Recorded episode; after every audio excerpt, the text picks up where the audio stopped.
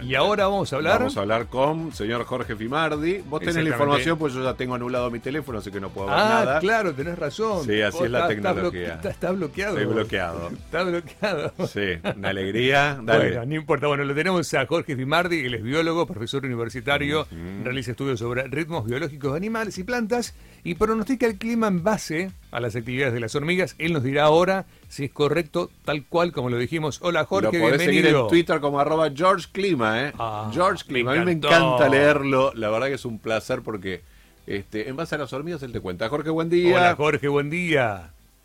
Buen día, ¿cómo les va? ¿Cómo anda Augusto? Un gusto conocerlos, este, aunque yo los escucho, cada tanto los escucho, porque la cuestión del, de la capacidad que tiene con, con los vinos, Ah, muy bien, Ah. claro, y sí.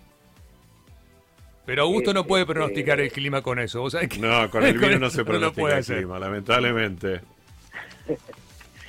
bueno, este, pero bueno, yo lo escucho igual. ¿Cómo es, cómo es esto, Jorge, de, de las hormigas, no? Que las hormigas nos cuentan lo que va a pasar con el clima.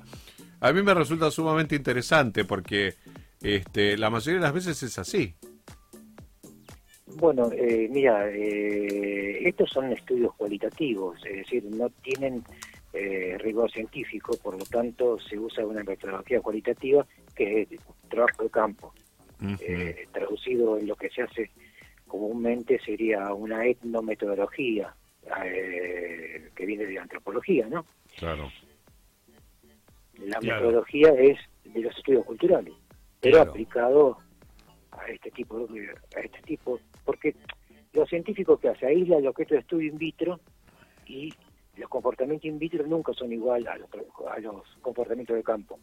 Ajá. Eh, pasa en todo. Eh, entonces, cuando vos estudias un bicho, un animal, en su contexto, varían absolutamente todas, este, todos los elementos. Valga la, la redundancia, las variables varían. Bien, ok. ¿Y, y cómo es el Entonces- es- esto de... Sí, perdón. No, no, no, no. Eh, te estaba diciendo que el método es la observación, se mide la velocidad, eh, la cantidad de hormigas que tragan por unidad de superficie, eh, el, el alimento que llevan, eh, la cantidad de mm, obreras adultas o jóvenes que están trabajando, eh, la forma en que hacen el hormiguero, qué es lo que llevan al hormiguero, pues, la cantidad que están llevando, el peso que están este, lle- llevando al, hormiguero y, eh, por supuesto, también eh, la cantidad de interacciones que hay. Ellas, ellas se, se interaccionan por fenómenos, eh, se comunican por fenómenos, no por la vista, sino ven. Claro.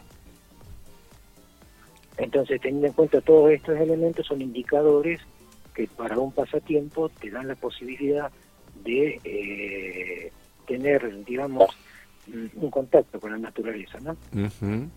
y, y dentro de esos pronósticos, ¿cuál es el nivel de probabilidad de que eso que ellas están haciendo para preanunciando lo que va a suceder, suceda con respecto al Bueno, clima, yo, ¿no?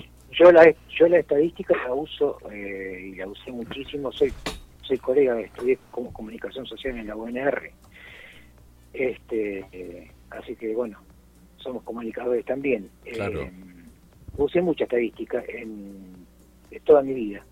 Eh, pero para esto he, he- he decidido que no, que la estadística, eh, hay una incoherencia ep- epistemológica, perdón por las palabras que uso, No, no, si no. quiere la cambio, hay, hay una incoherencia epistemológica, porque se está estudiando el clima, que es un sistema complejo, alejado del equilibrio, es entrópico, es, es es ca- caótico.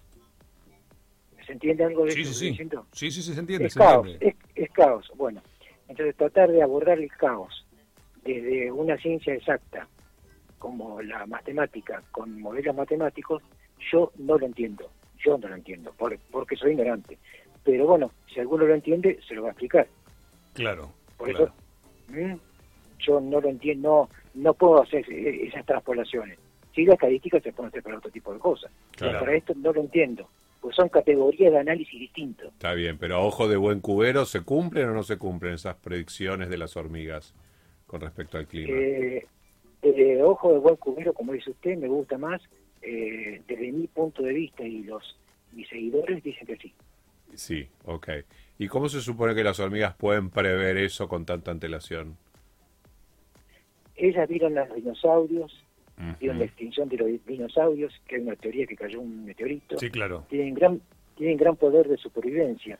Eh, el científico Ponset, que es español, dijo que son un superorganismo. Es decir, el individuo no es la hormiga, el individuo es el hormiguero.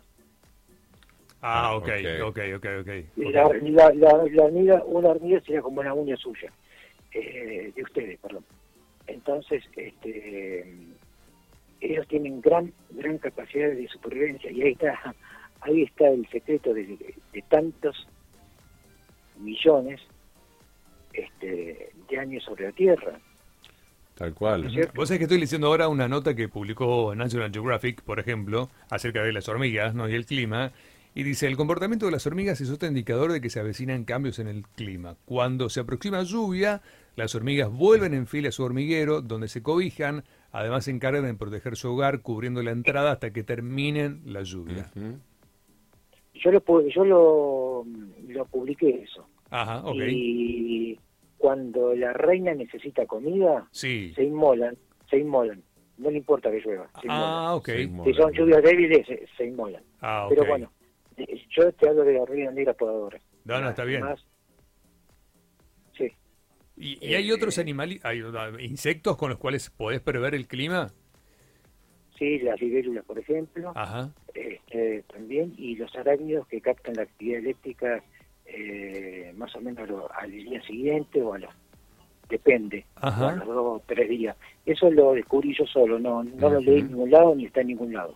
Ajá. ¿Y qué lo- hacen los lo- arac- ¿Y qué hacen los yo. arácnidos? Claro. ¿Y qué hacen? ¿Cómo actúan los arácnidos para que saben que se va a ocurrir? activos, se, Ah. ponen, se ponen muy activos. Ah, Ajá. muy activos. aparecer. Ah, ok. Sí. ¿Empiezan a tejer mucho, por ejemplo? Es, empiezan a tejer mucho. Ah, ok, ok, empiezan a tejer mucho. Previo a una tormenta, a actividad eléctrica, mira vos. Sí, sí, sí. sí. Qué es, bárbaro. muy, es muy notable. ¿eh? Es Otra muy gente notable. me lo ha dicho también, que yo le he comentado y me, ha dicho sí. Qué Las bárbaro. que tejen, te digo, porque hay un problema fóbico, que no puedo sacarle fotos y no puedo nombrarlo. Ujú. Ah, Entonces le pongo las que tejen, Ah, ok. por las cuestiones fóbicas. Ok, Claro, está bien, está ok, bien. ¿Y, y qué están diciendo las hormigas hoy, Jorge, por ejemplo? ¿Qué nos, qué nos prevén? ¿Qué nos están contando de su hormiguero? Bueno, que tenemos un día o dos con temperaturas elevadas, Ujú. ¿no es cierto? Puede haber alguna gota perdida. Bien. eh, vuelve a descender la, la- la temperatura, pero lo más importante, que ellas como se anticipan tanto, Sí, lo más importante, y le doy la premisa a ustedes, dale. es que están preparando el hormiguero para que más o menos después del 16, Sí. sacando la cuenta, después del 16 se vienen fríos importantes Ajá. eh, en comparación a esto. Bien, va a partir del 16 de junio se espera que descienda más la temperatura, entonces se están preparando, me imagino yo, con comida o con, con elementos que les provean calor en algún momento también. Con cereal, por ejemplo. Con cereal que fermenta, Ah, claro. claro, claro, claro, claro. Y es una reacción exotérmica que libera calor. Qué bueno, qué bueno, bueno, bueno, vamos a, a estar más, atentos. pre- Sí, más profundo, ¿no? claro. Y cuando hacen calor salen más, ¿no? Obviamente. Las vemos en los parques, como que están así. como- Tienen sangre, no sangre, hemolinfa, este, que depende de la temperatura ambiente. Claro. Son pesilotermos, no son homeotermos como, como nosotros. Ah, ok. Su, tempera- su temperatura es depende del eh, ambiente, por eso que se meten en la casa. Claro. Bien. La- Mucha gente está preocupada porque se meten en la casa. Sí, sí, sí, sí, es cierto. Es cierto. Bien, bien. Bueno, bueno. O sea que esperan frío, pero no esperan mucha agua las hormigas en los próximos días. ¿Cómo? Que digo, las hormigas están esperando frío en los próximos días, en estas semanas, pero no Pero agua, agua. no mucha agua. No, no, no, no, no, eh, perdidos, algunas eh, gotas perdidas y Ujú. bueno, por zona, algunas zonas siempre puede haber alguna tormenta, ¿no? Pero lo principal es el frío. Perfecto. Bueno, bueno. Bueno, abrigarse. buenísimo. Eh, y a seguirlo a Jorge como arroba George Clima en Twitter. Y ahí te enterás qué están haciendo las hormigas y qué va a pasar con el clima en los próximos días. Jorge, te mandamos un abrazo. Bueno, un saludo y felicitaciones. Hasta Gracias, luego. Jorge.